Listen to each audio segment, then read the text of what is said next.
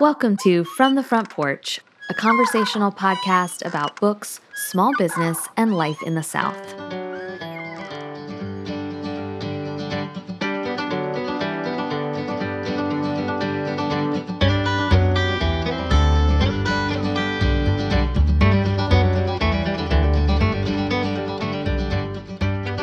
Still, there are times I am bewildered by each mile I have traveled, each meal I have eaten, each person I have known, each room in which I have slept. As ordinary as it all appears, there are times when it is beyond my imagination. Jhumpa Lahiri, interpreter of maladies. I'm Annie Jones, owner of The Bookshelf, an independent bookstore in beautiful downtown Thomasville, Georgia. And this week, I'm joined by frequent From the Front Porch guest Hunter McClendon, though you might know him as Shelf by Shelf on Instagram. If you're a regular listener, you probably know that one of our main goals is to grow the show to 10,000 listeners. We are getting so close. You're probably sick of me saying this, but I really mean it. We are so close. And a lot of that is thanks to everyone who has left a review. Here's one of my recent favorites from I Love Music, period absolutely adore. I have come to completely love and wait with bated breath for new episodes of this show. I adore Annie B. Jones, her thoughtful reviews and helpful recommendations about books, her great camaraderie with occasional guest Hunter, the amazing Patreon content they provide. I just love it. Thank you so much. If you haven't left a review, all you have to do is open up the podcast app on your phone, look for From the Front Porch, scroll down until you see Write Us Review, and then tell us what you think. And speaking of Patreon, if you love hearing from Hunter, you can hear us discuss Charles Dickens' Bleak House in our Conquer a Classic episodes. Just go to patreon.com forward slash from the front porch to begin listening for just $5 a month. Now back to the show. Hi, Hunter. Hello. Wasn't that review so nice? It was really, listen, if you want to make my day, say good things about me. I love hearing good things about myself and, and people I care about, obviously. I picked that review because it specifically mentioned you. And there are quite a few that specifically mention you. Isn't that delightful? You know, what can I say? Just star quality. No, I, it's so funny. I, you know, I like, I have always felt deeply honored to have any time on this show because I love being able to talk about books with you. So it really is one of my favorite things. Okay, so this year we rebranded our beloved Backlist Book Club series, and now these quarterly episodes are called Bookmarked with Annie and Hunter. And today we are talking about the Pulitzer winning novel Interpreter of Maladies by Jhumpa Lahiri. We wanted listeners to be able to engage with these episodes without feeling like they had to do homework first. And we hope these episodes are accessible whether you've read the book already or are inspired to read after listening to our conversation. I really do love these because they're like mini book club. They are well. It's so funny too. Do you know? I it's I think all the time about whenever you and I first kind of became friends. I would come to you and we you'd be like, "Oh, I just read this book. You have to read it." And then we would sit at the table at the bookshelf and just sit there and discuss these little books for about 10, 15 minutes and then go on about our days. Yeah. And this really does kind of like keep that feeling, you know? Yeah, it totally does. We did Tinkers Mhm. back in April. I remember because the episode number is 420. and I'm pretty sure it, it landed in April. So we did Tinkers. We've been doing Pulitzer winners. We did Pulitzer winners last year as part of Backlist Book Club. Mhm. And look, we're also reading Bleak House. So we're trying to be mindful of each other's reading time, which I really appreciate. So we've tried to pick specifically shorter Pulitzer winners.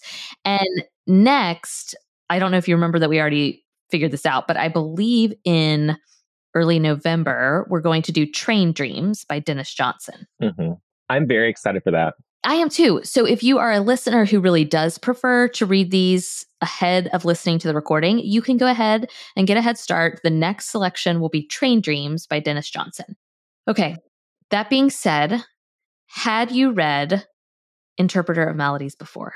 Yes, I actually read it the first time back in 2018. It's so funny because I I, I don't know if I told you about this, but there's a, a nonfiction book called Emperor of All Maladies. Okay. It's a book about cancer, and I had heard about Interpreter of Maladies and was like, oh, that sounds like such a good, you know. And so I went and I I thought, okay, so I and I couldn't remember exactly what the title was, and I was like, it's a book, Maladies, Maladies, Pulitzer, and the person was like, oh, this is what it is, and they handed me Emperor of All Maladies, and so Oh, wow. s- yeah, and so I read a book about cancer, very interesting actually, I highly recommend it. You always are so good at reading outside of genre, even accidentally. yeah, I like had no, I, and it was so fascinating too. But yeah, but, and then I, and then after I read it, I told everyone I was like, you guys said it was a short story collection, but it's like just it's not. and and then everyone's like, what are you talking? And I was describing, I was like, all this cancer, and they're like, there's not like what. and so yeah, so that but yeah, I read this back in 2018, and I I've read I think almost every book by her at this point. Oh, wow.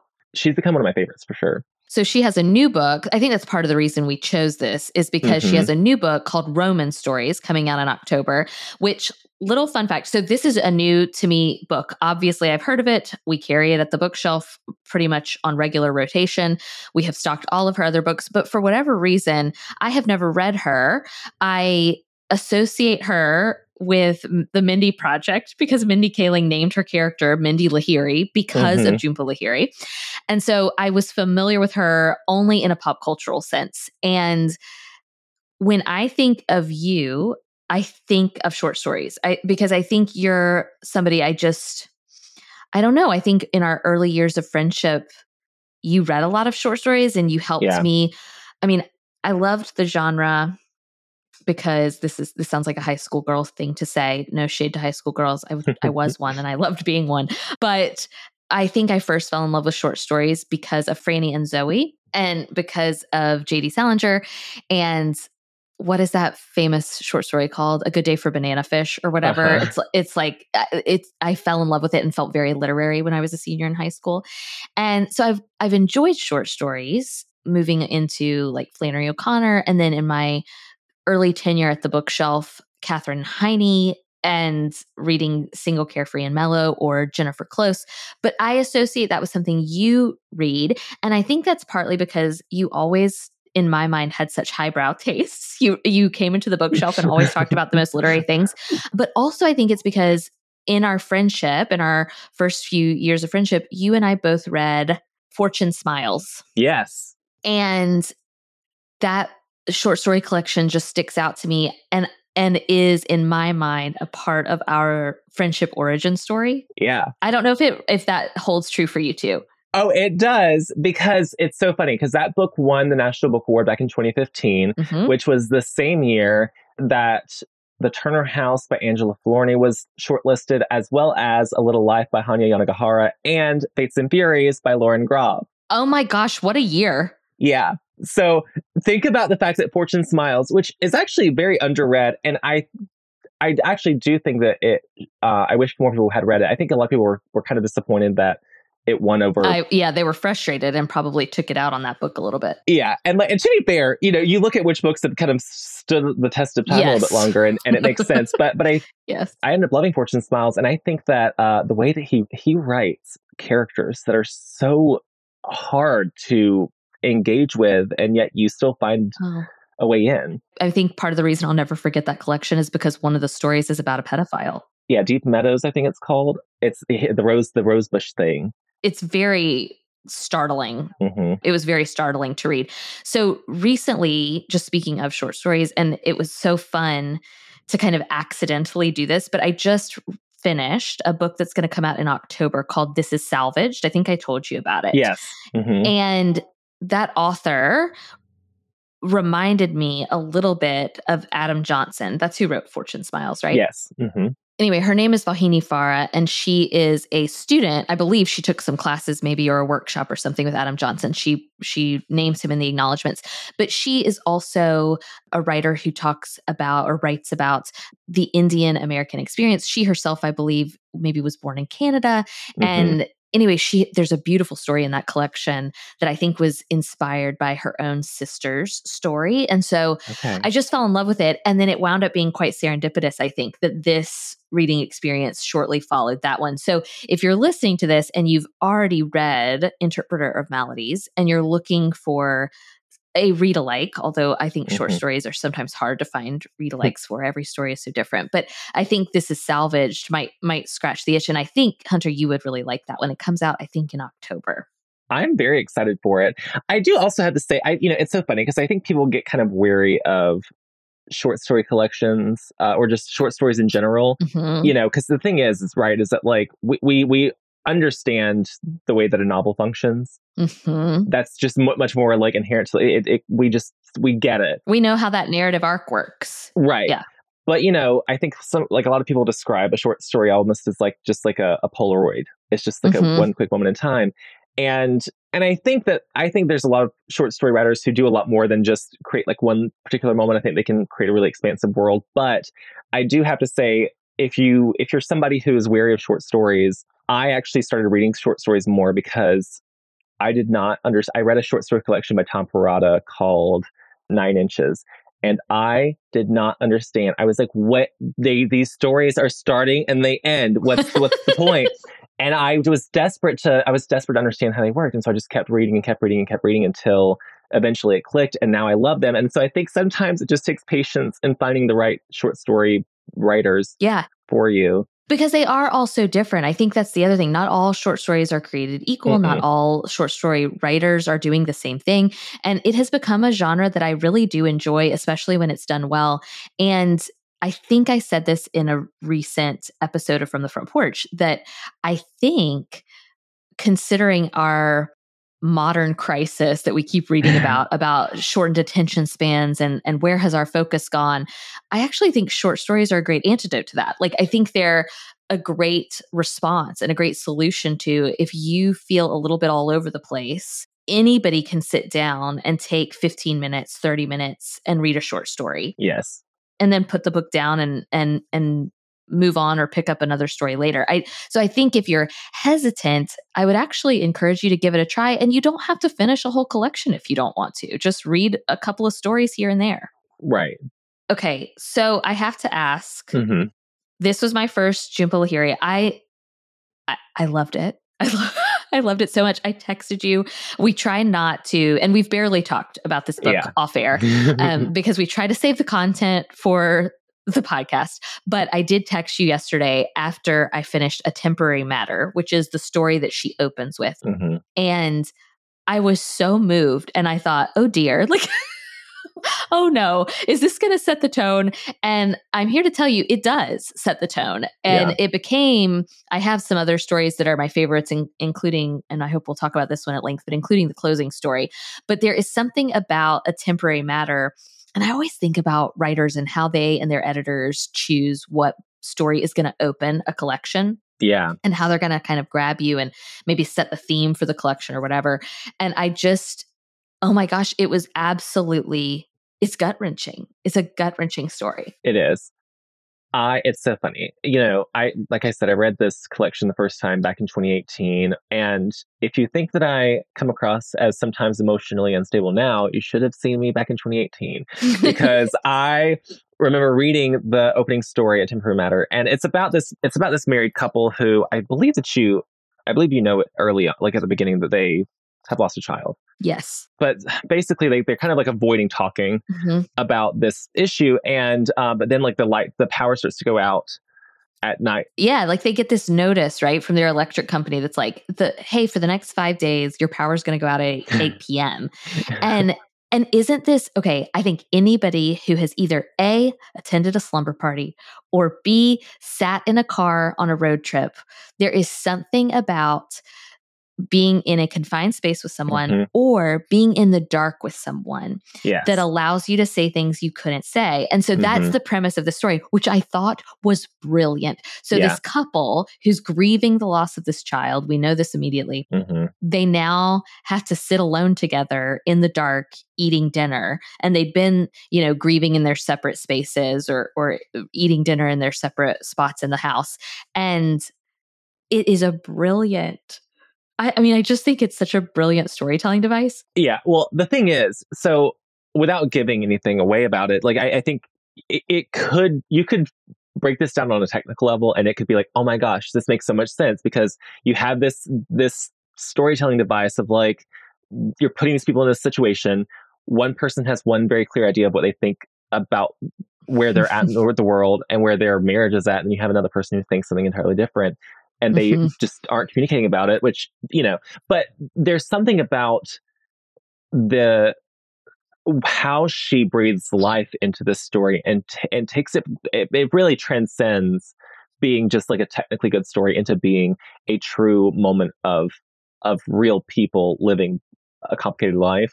hmm And you're right. Did you cry or tear up at all? I teared up at the end. I teared up at the end. I may have even teared up at the beginning when I realized that they had lost a child. hmm And the fact, part of the reason I think anybody's marriage would hit a crisis point after something Yes. like that, after a loss that that deep. But in particular, their marriage hits a crisis point because he was away from them on business, away from home on Mhm. business when she went into labor. And his deep guilt over that and the fact that they just can cannot connect after that loss is just so deeply moving. And then i think one of the things i loved about it was i felt like i was sitting in the dark at the table with them. Like uh, have we talked i feel like maybe i'm getting deja vu. I feel like you and i have talked about this before but this idea of like an a writer kind of whispering and you have to lean in to hear what they're Yes. saying and I Mhm. felt like this couple was whispering and like telling each other secrets. And I, as the reader, had to like lean in so that I could Yeah. hear better. And the whole thing is just, I think what I am always amazed at in a short story is you describe them or, or they've been described as polaroids or snapshots and i think that's for sure true this is this, this is a snapshot at a marriage in a particular moment in time but it also feels like an entire life like it, in, it feels like an entire encapsulation of a relationship, even though it's just one glimmer, you kind of know their whole story in just one, in just a few pages. It's nuts. that is something that I think is so like I, I always tell people like the best short stories truly fit a novel's worth of information in Mhm. less than 20 pages. Which I just think authors don't get enough credit for, to be honest. I mean, some of these sentences, the way that how much they're just so full. It's like it's all just Yeah. so full, and it's like, how did you do that? Also, did you uh, this this story actually reminded me? Did you ever see Rabbit Hole with Nicole Kidman? No, I didn't. I know what you're talking about, but I did not see it. I I loved that movie. I like the play. I own the play. Um, I will reenact the play to my dog, and she does not like it, but it's fine. but it's about a couple who lose a child, and there is a scene where the character Nicole Kidman plays. Uh, she's talking to her. So her mother has also lost a child, and they're kind of talking about this feeling and if it ever goes away.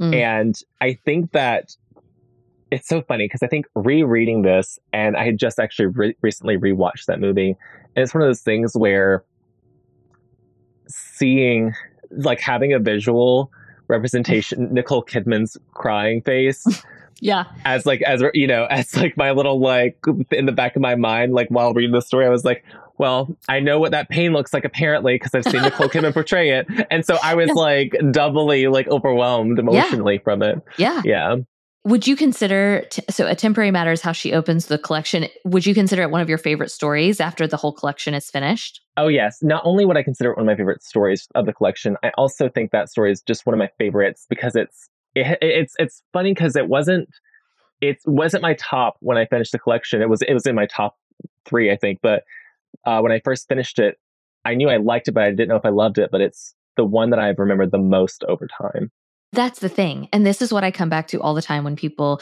ask, you know, how do you star rate a book, right? Th- because those can feel so subjective. And, but for me, a five star read often boils down to what is memorable. Like, Mhm. what am I going to remember? What am I going to recount to Jordan later?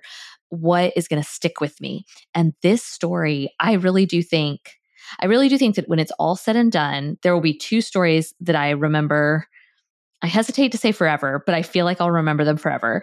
One is a temporary matter, and then the other is the closing story, the third and final continent, which I was just, I finished it, and that is also, I did cry at the end, and I thought, I can't wait to talk to Hunter about how Jhumpa Lahiri stuck the landing. Like, because yeah because we care so much about how authors close out whether it's a collection or a novel we we care how they finish and i thought that story was so well told and so well ended and i think that story is another one of my favorites and maybe my favorite of the whole collection and will also stick with me for a very long time hmm I didn't know this when I was reading it, obviously, but after I finished, I did some you know very light research preparing for this episode and i saw that that story uh, which is about an indian man who moves to america to work as a librarian at mit and he stays in like this boarding house with this 103 year old woman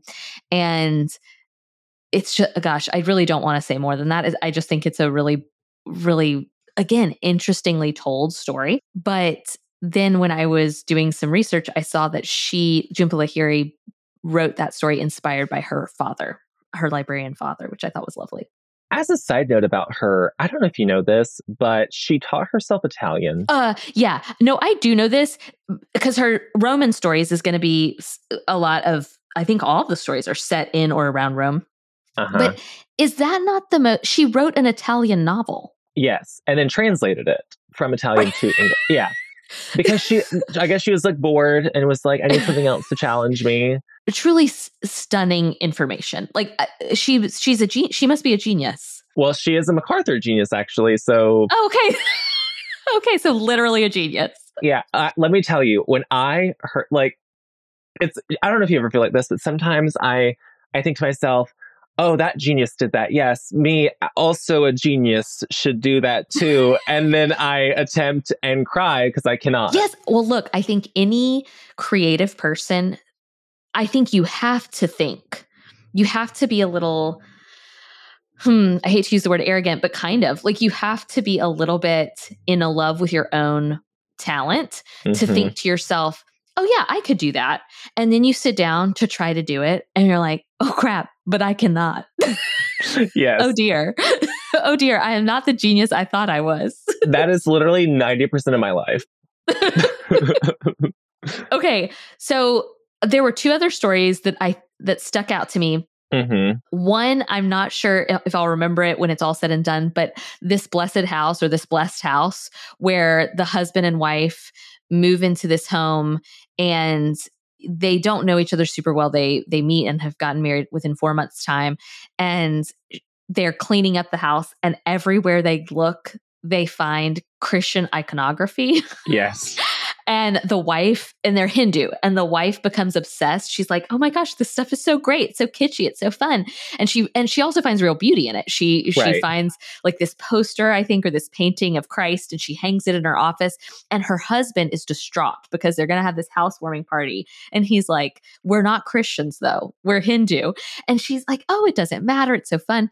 And then I mean, the I think the climactic scene in that particular story felt to me like when they're digging through their yard and cleaning up which this is this is what I think is so interesting is Jhumpa Lahiri does what we all have done. Like we all know what it's like to move into a house and mm-hmm. to clean and to clean up the yard but she adds this really, I think, quite humorous element where they're doing yard work and they find a giant statue of the Virgin Mary. And mm-hmm. the wife is thrilled. She's like, she has real Anne Shirley energy. And she's like, oh my gosh, I can't wait. Her, her name is Twinkle. She's like, I can't wait to put this in our yard. And her husband keeps like plotting, how can I destroy this stuff?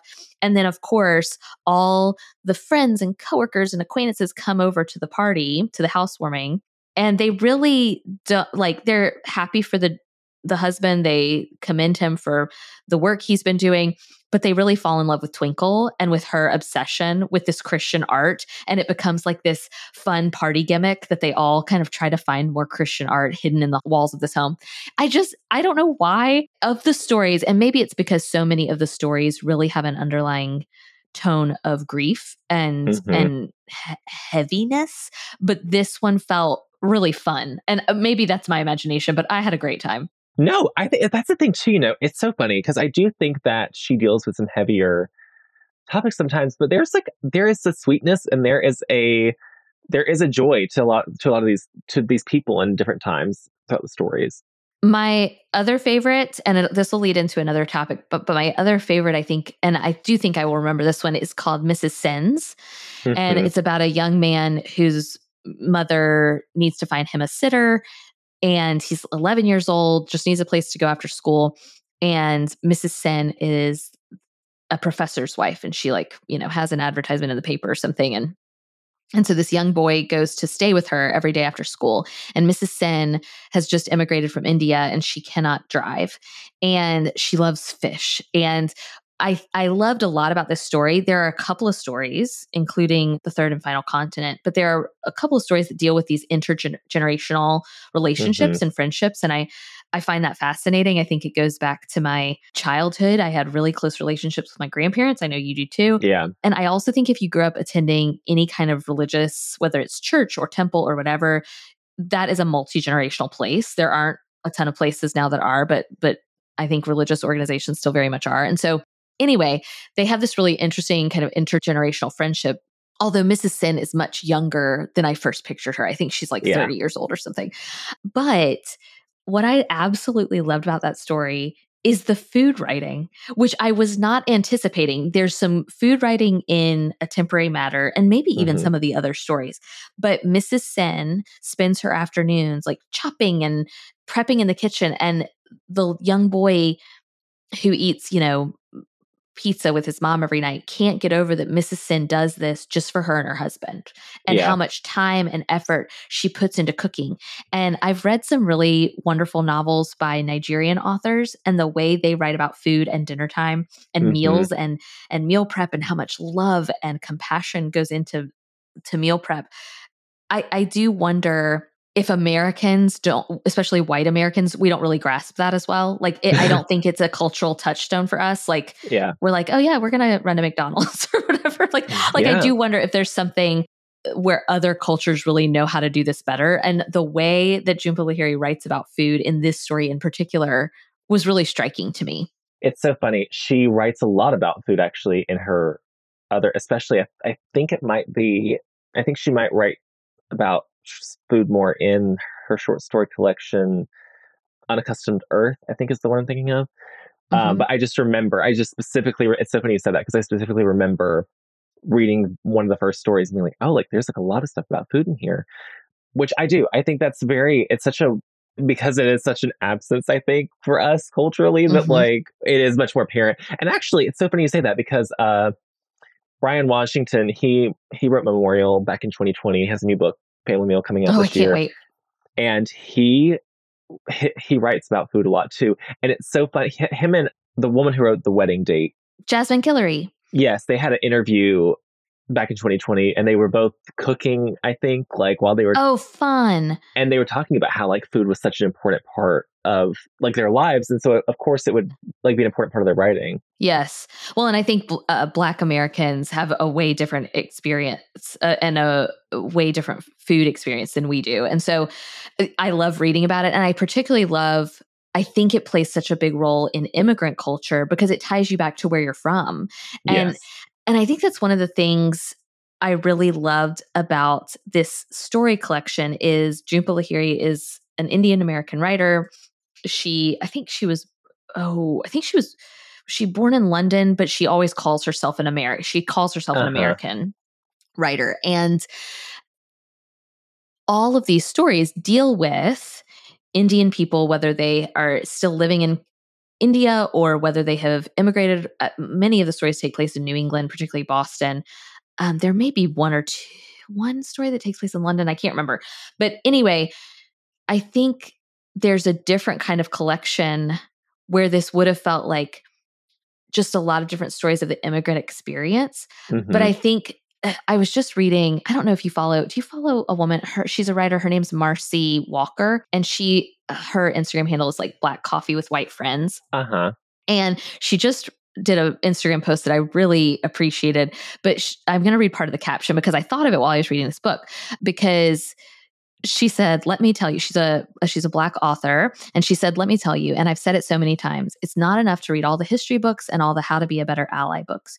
You have to thirst for our stories as much as you do for your own. Our stories need to be on your best of lists as much as your own stories. The complex and beautiful diaspora of stories about our lives should go viral just as often as the trauma network of stories about our deaths. And when I was reading this, I thought I think that's what I love is all of these characters. Yes, it, they have to do with what it's like. I mean, Mrs. Sen is such a memorable character to me because she is living in this tiny apartment. Her husband is a teacher, a professor, and she Mhm. clearly misses home. She waits for all these for these letters from home and she misses her sister and she longs for her grandfather. But there are other stories where it's a married couple dealing with you know grief or intimacy or whatever. And so you get these beautiful stories about race and homeland and identity, eh, but you also get these stories about love and grief and I, the stories really run the gamut which I, I i don't know i found that really really beautiful and i think the food writing plays a part in that particularly in mrs Sen's character as for her cooking is an act of returning home Yeah. I will I wanted to say it's so funny, like talking about story organization. I enjoyed when Mr. Uh Pirzada came to dine. oh yes Yeah, which follows the it's the second story after a temporary matter. Second story in the collection that follows directly after a temporary matter. And I liked it, but I do wonder if the like how strong a temporary matter is, if it like maybe casts a little bit of a shadow. Well, and immediately, I, now I will say that story, upon reading it, it, it doesn't make my list of favorites, Right. but I do appreciate how Jhumpa Lahiri is subtly, this is my Enneagram 5 coming out, but she's subtly teaching us things. And so I don't know anything about, and this is just being very transparent, I don't know anything about Indian history or Mhm. the history of Pakistan or the conflict between countries. Like, I don't, we didn't learn that in school. And in fact, she alludes to that. There's a character, I think, in that story who is a child of immigrant, Indian immigrant parents, but she, she's like, no, we really just learned about the American Revolution over and over again. and I Yeah. thought, well, if that isn't the American educational experience, but but anyway, and so one thing I did appreciate about that story was I thought, oh, this is a subtly teaching me, a white reader, about a history I didn't even know existed between Yeah. Pakistan and India, or between the uh, Hindu culture and the Muslim cultures, and things that I just didn't know about. So I appreciated that, but I also did not find that story quite as impactful as the first story. It is, yeah. It's funny because the first time I read the collection, it didn't stand out to me as much. I did give it more attention on this second read because I were, I already knew that I loved a temporary Right. the first time, and that's something I actually. This is one of the reasons why I do love to reread books is because some, especially if it's like a short story collection, then sometimes Mhm. a story you overlooked, it, like sometimes things just click differently for you, and Absolutely. it was so funny though because I was reading that story and you know it, it deals a lot with with loneliness in a lot of ways, but there's this thing about Candy at the end that like broke my heart, and I was like, Ugh. I was like, you're gonna wound me two stories in a row. It's really a loss of innocence uh, Yes. i think in those closing pages. Uh, that was one other that was one thing i wanted to talk about. You talk about loneliness. That feels like another theme because i marked it as one of my like i tried to mark like which stories were my favorite but then ultimately i was like well i don't know if i'll remember that one as well. But the treatment of bibi haldar was one where i thought oh my gosh like she's 29 years old and she has these I, I do I did love this opening sentence. For the greater number of her 29 years, Bibi Haldar suffered from an ailment that baffled family, friends, priests, palmists, spinsters, gem therapists, prophets, and fools. And so anyway, she no one can figure out kind of what ails her. And she lives in, I'm assuming, this kind of apartment building. And she lives with her aunt and uncle, and over Mhm. time they lose interest in caring for her and how the apartment building and the people who live there, which I believe is almost this Greek chorus of voices. Like, I think it's a collective, if I'm not mistaken, it was like a collective we where they talk about her a little bit. Anyway, I feel like, I hope I'm not making that up. But in that story, it really, it, your heart kind of goes out to Bibi who is not a perfect character. Right. Um, she, you know, she's not some kind of saint or anything. She's just a human being who desperately wants to be married. I, I also found it again weirdly humorous because the suspicion of some of the doctors is that what will save Bibi what will cure Bibi is for her to get married and to have sex. Like, uh-huh. like that's the, that's the implication is that's what's going to help Bibi feel better. And then the story, as as so many good short stories do, that story kind of twists into something else at the very end. hmm But what is at its heart, I think, is a story of loneliness and who comes to your rescue in a time Yeah. of loneliness. Who is your family? which I think is another thing that that this blessed house mentions where he like looks around the owner of that house like looks around the room and he's like I've never seen so many people like so dressed up except for our wedding but what's different is at our wedding all of those people had to be there Yeah. and these people are just my friend and it, it was a really like brief scene or brief sentence but really striking i thought this this theme of who who are your people Yeah. It's so funny. Uh, what did you think about the story Sexy?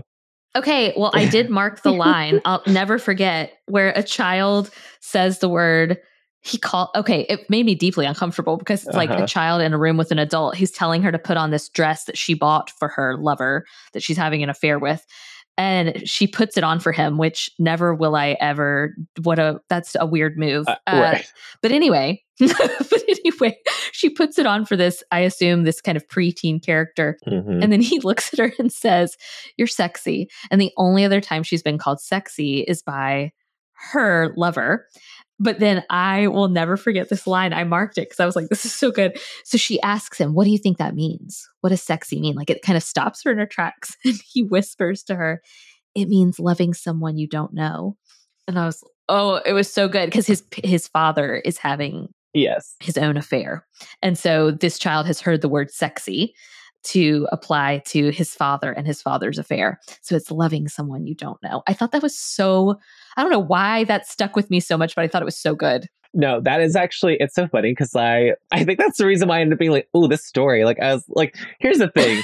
I feel like I feel like you know we talk Well, about and like you love uh, messy Miranda, I'm sure. You love Oh. messy. it. Do you know what? It, it's so funny. That to me felt like you know we ha- we have like the sad girl novels that are out now, like uh Melissa Broder and Jen Beagin and Otis, Ottessa Moshfegh and that new Emma Cline book and stuff. And I and I think that that is one of the early signs that we're getting of really the newer complicated women who are who are really just like um, who are like quote unquote like unlikable at times because you're like oh why are you doing that? That's Mhm. not appropriate. I love that. Like you're right. I like like anytime that i ever ask myself why are you doing that? I i immediately am like oh i must love this character. Yeah. Well, and, and what I'll also say about that story is I think in the hands of a different writer, they would have taken it a more obvious direction. So the story opens with Miranda listening to her coworker in the cubicle next to her talking about her, oh, who was it? Some family member's husband who's having an affair. And Miranda the whole time knows she herself is having an affair. But I think in a different kind of collection or in the hands of a different writer, we would have gotten this like surprise twist that Miranda was having an affair with the with the coworker's uh, uh-huh friend or family member's husband or whatever. But it never went that direction and instead became an exploration of Miranda's guilt Mhm. and her trying to figure out how long does she keep this affair going and and is this man the love of her life or does she need to move beyond it and i i really appreciated that it could have gone one way and instead went in a pretty i think self-reflective way so we, we we've been reading a lot. It's so funny. What, what what was the book where you understood? We read a book was it last year maybe where someone had where someone had an affair and you said okay i guess i get it. Wait i'm trying to think what it would have been. I don't know. I don't know, but all I have to say is I do feel like I have had some influence on you because I it's so funny. I always like I always make this joke and then I feel like I really do have to clarify that it, I am joking, but like, you know, I do have obsessions with affairs. One of my life goals is to have an affair. I, I, I it's so funny. I made that joke during reader retreat and during a live show during a live show. and then and then i i said something about it and people Yeah. were appalled Yeah, like you laughed and you like like volleyed back and the crowd was silent. Yes, completely silent. It was, I thought, oh dear, people do not know that this is a running joke. they had been cackling for 20 minutes straight and it was dead air. And I thought, oh my. And then I had to point to my loving husband and say, he's here. He's in on the joke. No. But um, anyway, it's just funny though, because I do wonder, I wonder if I have finally in some way like corrupted you enough to let you be like, well, maybe for this one. well, what I, I think what I really appreciated about Miranda's character is you see, because help me, I assume I'm right about this. Miranda is white. Uh, is what I, so, I gather from the story. Okay, so Miranda is a white character. She's she's dating Dev, who is an Indian character, and she is clearly I can't decide. She's not. Is she in love with Dev or is she in love with Indian culture? She is completely mesmerized and obsessed with Indian culture Uh-huh. because I think her coworker is Indian and now her lover is, and so sh I think she is such a mm, she's such a messy messy lady. Like she Yes. goes in, uh, she goes into like a video store because, and then God, there's a scene where she goes into an Indian restaurant alone because her lover only will meet her on Sundays. uh-huh. And so she spends the rest of the week like pining for him. And she goes out to an Indian restaurant and it broke my heart because she's trying to teach herself Indian phrases like delicious at this Indian restaurant from the menu. And I just thought, oh, Miranda, you. You, you don't have to live this way. Could you imagine this being like an episode of Sex in the City? Yes, every time I say Miranda, that's what I think. I know, yeah. I was thinking, I was like, gosh, that'd be a good, a good episode. Uh, like, especially, like, I haven't even seen the new, anyway, I won't get on that, but Are there any other themes or stories or anything else kind of that stuck out about? I'm trying to see if there's any lines I particularly liked or anything. I do, I just, you know, I really do think that talking about the idea of like, of her able, her ability to fit entire worlds into like these little stories, I think that's such a, that's, I think that's the reason why her work, because this is still a popular collection. This is still a collection that people read and come back to. And I truly think it is because, like I said, you know, like like s- short stories don't always work for people, but I do think that there is a sense of, I don't want to say closure necessarily, but I do think there's a sense of you don't feel you don't feel like you're like holding your breath, like waiting for something to happen doesn't happen. I feel like you No. you do get that release with each story. Yeah, I would agree with that. One thing that we talk about in all of these episodes, because what we've been reading is is Pulitzer winners. So this was the Pulitzer winner in 2000. It was published in Mhm. 1999. How does this compare? Are you familiar with what other books? This was also I saw.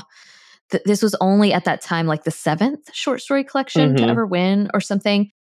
And I think, wait, did you say did Fortune Smiles win the Pulitzer or the National The National Book Award.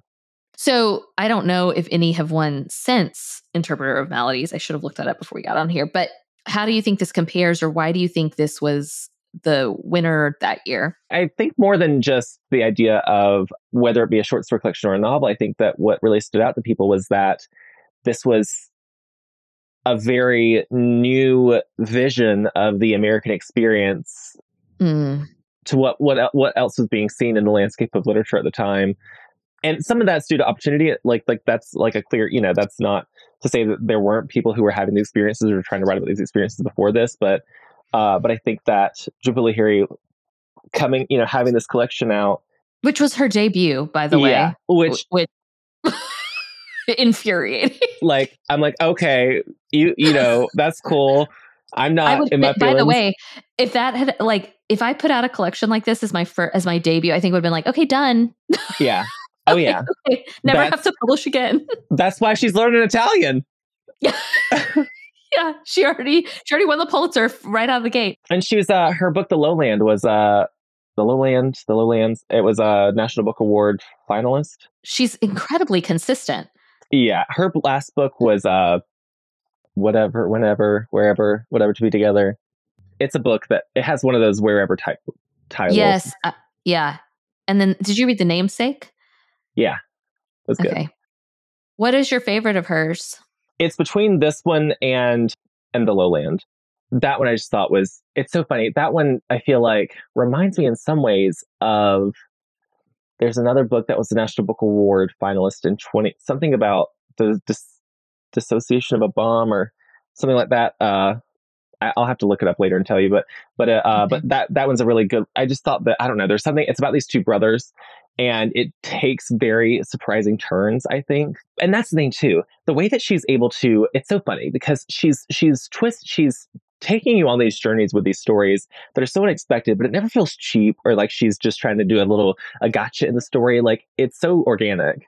Yes, like I think that's what I think that's what I was trying to kind of allude to. Like, there are a couple of stories in particular that take turns that I wasn't expecting, hmm but it never felt gimmicky Right. or I really did feel like I was in the hands of a master. And I I went on Goodreads to, you know, I mark quotes, favorite quotes in my own, but Mhm. I sometimes will go to Goodreads so that I can so that I can copy and paste and not have to type them.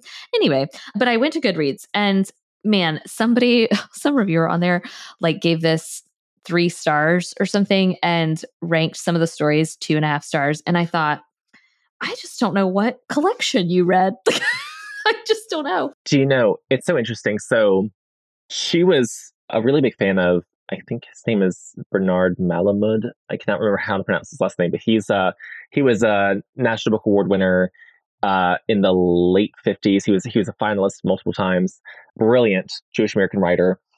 One of my like he was he was really big around the same time as Saul Bellow and Hmm. uh Philip Roth and he's not really read as much now, but he had a short story collection that won called The Magic Barrel, and it's so interesting because I think she even wrote the foreword for that for the uh, reissue. But it's funny because sometimes people have criticized her for having certain inf- certain like more European influences, which is very similar to the criticisms that were that were uh, given to Ralph Ellison, who wrote Invisible Man in Mm.